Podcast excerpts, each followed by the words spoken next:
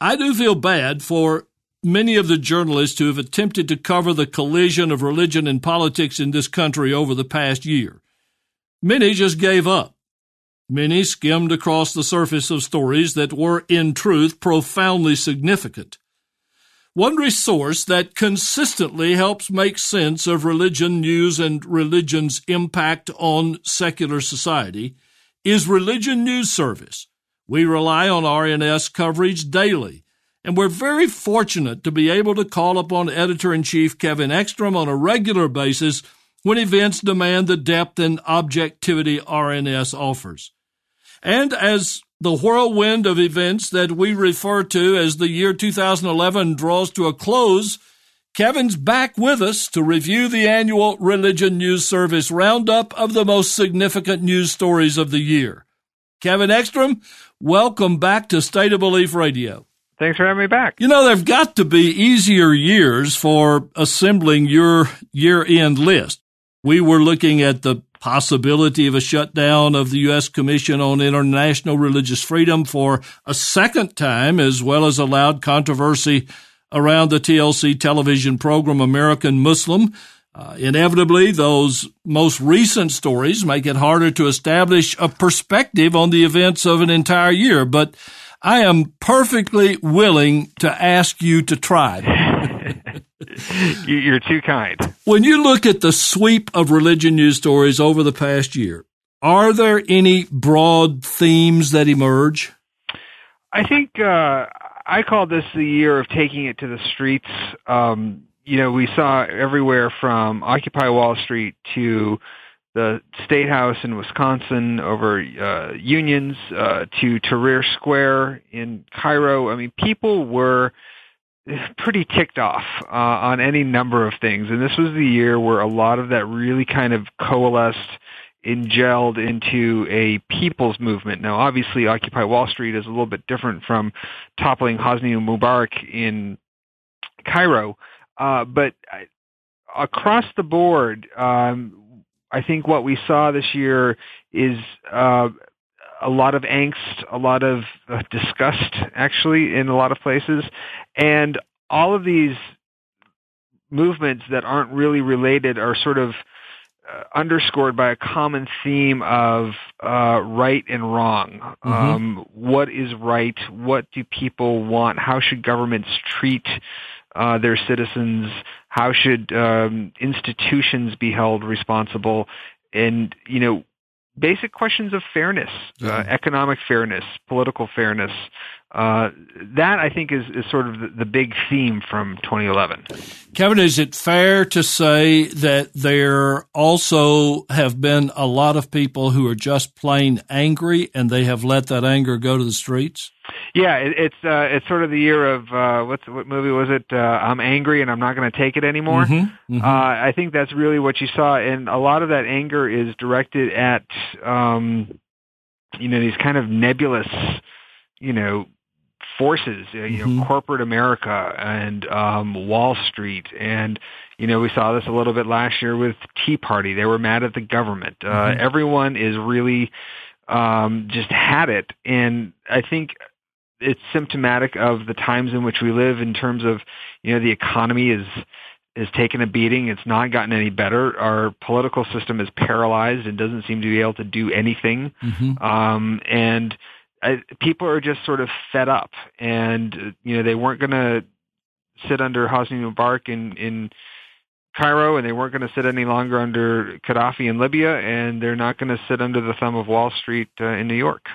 It's always interesting to look at the contrast between which stories get the most mainstream media attention versus which earn the focus of the specialist journalists at Religion News Service. Are there stories from the past year, Kevin, that you were surprised didn't break through, even though you and your team saw them as particularly important? Oh, that's a good one. Um, you know, I, I think the the degree and the continuing degree of anti-Muslim sentiment, uh, we saw that this year, and, and it did get a, a decent amount of coverage. But what's surprised me, and I think still catches people off guard when it pops up is the persistence of it. Mm-hmm. Uh, for example, you know, this year uh, we had the, the killing of Osama bin Laden, which was a big story. And a lot of people were quite happy about that. Uh, and there were some people who actually hoped and thought that, well, maybe with bin Laden gone as kind of this sinister figurehead, maybe uh, Muslims will get a little bit better, a, a better rap, and mm-hmm. you know, there maybe discrimination will abate a bit. In, in fact, according to the polls, the opposite happened. And I think what it did was it dredged up a lot of bad memories that people have of uh, Islam and extremist Islam. Mm-hmm. Uh, so just the opposite happened. And then, of course, as you mentioned, with the TLC series, All American Muslim, uh, you know, I've seen the show. It's it's pretty benign. Uh, I mean, this is not a study of the Mujahideen or anything like that. I mean, it's this, this, these are rank and file Americans doing very everyday things, um, but they just look a little different than everybody else. And all of a sudden, you've got um, conservative groups in a frenzy that it's promoting, you know, Sharia law and all these horrible things and forcing advertisers out. So the the staying power, mm-hmm. I think, of anti-Muslim sentiment um, always sort of uh, catches me off guard, and a lot of other people, I think, too. It's a good segue uh, to another question uh, that I wanted to ask you about staying power. The stories that have been outstanding in your mind this year, um, of them, how many of them will have a lasting impact? Uh, what stories are not likely going away? I think the the biggest example there is uh, the sex abuse scandal that we saw um, at Penn State, uh, but also in pretty severe fashion in segments of the Roman Catholic Church this year. Uh, we are creeping up. We're just two months shy of the 10th anniversary of the church sex abuse scandal kind of erupting in Boston back in uh, 2002. And it, at the time, it would have been hard to imagine that we'd still be talking about it in 2012, but here we are. Uh, I think what Penn State showed us is what actually the church has been arguing for a long time that this isn't just a church problem. Uh, but I think what the church also showed us is that they haven't completely got their act together. Uh, despite uh, a host of policies and promises to do that, um, there are still bishops who are um, moving predatory priests from one place to another.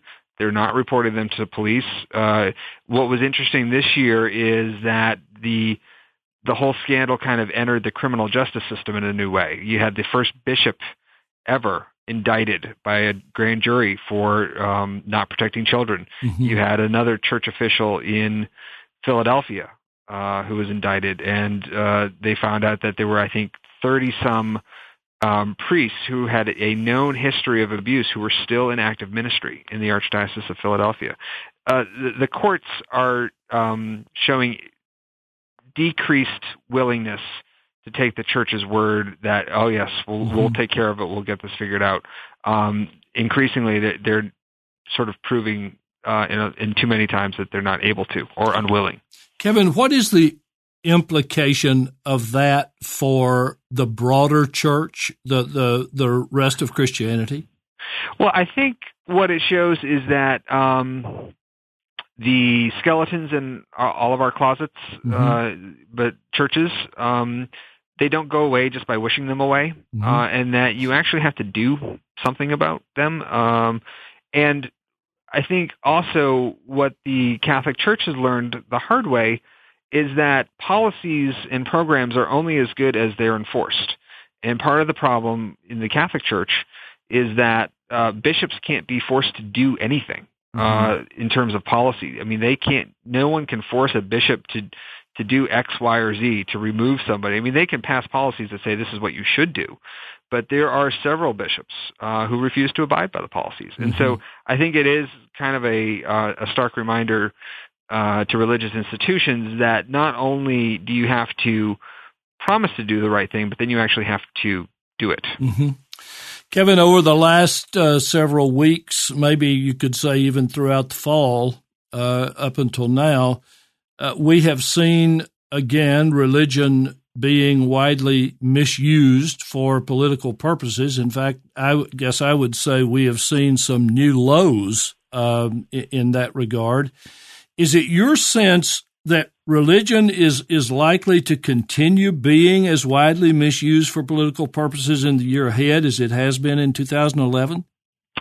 Um, well, I mean, it's a bit it's a bit of a loaded question, but I I, I know what you're saying, and um, I think we to come at it another way uh, is is religion going to be a wedge issue for major presidential candidates like it has been so far? Mm-hmm. Um, are conservatives going to uh, hold Newt Gingrich's Catholic conversion against mm-hmm. him? Mm-hmm. Um, perhaps. Are they going to hold Mitt Romney's Mormonism against him? Perhaps. Mm-hmm. Uh, and, and, they they likely will. I think um, what you're really seeing and have seen in recent weeks and months is a, a sort of a an internal skirmish within the Republican Party. You notice that you don't see as much of this on the Democratic side just because they're not um, as a religious a group as the Republicans, and conservative evangelicals hold a lot more sway mm-hmm. in the Republican Party than they do in the Democratic Party. But what you're seeing is is uh, this is a fight over who gets to be conservative enough in the Republican right. Party, and one of the um, who, who's pure enough and who is good enough. Mm-hmm. And for Mitt Romney and for others, uh, they have found out that religion is one of those uh, litmus test issues. Mm-hmm. And you've also seen candidates like Rick Perry, um, you know, come out and say, uh, "I'm a church-going Christian," mm-hmm. and that's essentially uh, why you should vote for me. Um, yeah, are you going to see more of it? I think so. I think it probably will abate a little bit uh, the further we get away from the primary season. I think this is a lot of internal Republican um, fight over um, who gets to uh, drive the bus. You know, I couldn't document this, but I think uh, that history would say that religion stays a, a big factor uh, up until about the time of the conventions. And there's some uh, good bit of religion there, and then that subject begins to wane as other pressing issues come about. And I actually didn't mean that as a, a, a loaded question because I happen to think that we're going to see uh, Obama's Christianity reevaluated again, and we're going to see probably some more of the Obama is a Muslim kind of assertions. Uh, so I think it's a, it's a bipartisan offense.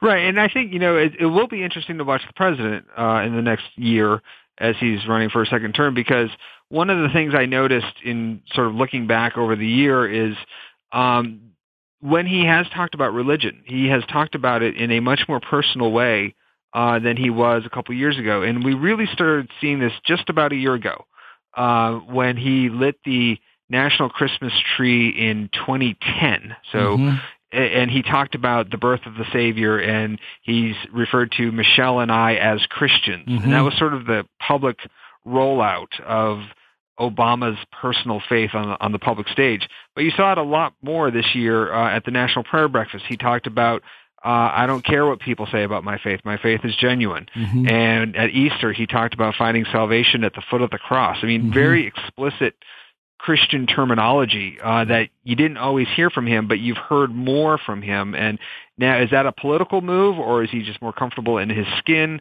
I don't know. But mm-hmm. I think what the White House has learned is that if you don't define yourself, you allow others to define you, and uh, you don't have to be a rocket scientist to see that people, uh, when they are trying to define the president, are don't always use the nicest of terms. Right. And, and, I should be clear that, that it doesn't bother me at all that religion gets used to define an individual. It just shouldn't be used as the quality of an individual that would cause voters to accept that candidate rather than others.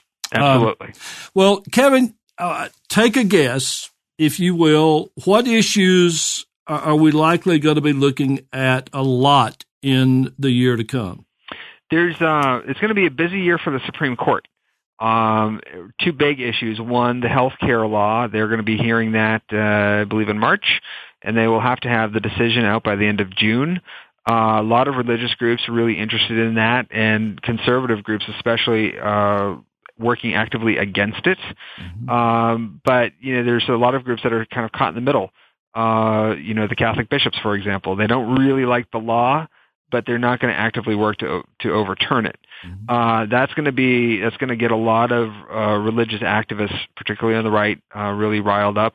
The other thing um, that the court just agreed to hear is a challenge to immigration laws in the states, and they're mm-hmm. going to look at the law in Arizona, which was the first one out of the gate.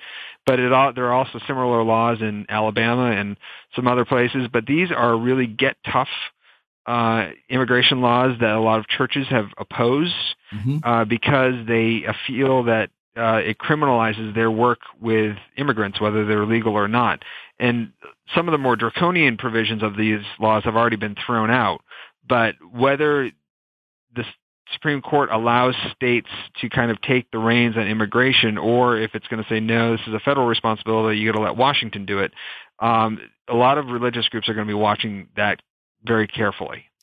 I've been talking with Kevin Eckstrom, editor in chief of Religion News Service, the only secular news and photo service devoted to unbiased coverage of religion and ethics exclusively. The website is religionnews.com. Kevin, I know RNS marked 75 years of service during this past year. And we are so glad that you're going strong. We thank you for all of your help on the show all year long. And thank you again for being with us on State of Belief Radio today. Well, I'm happy to be here. We'll have a brand new website out in January that is going to um, sort of blow your socks off. So uh, be looking for that. And I'll be happy to come back on the show whenever you want me.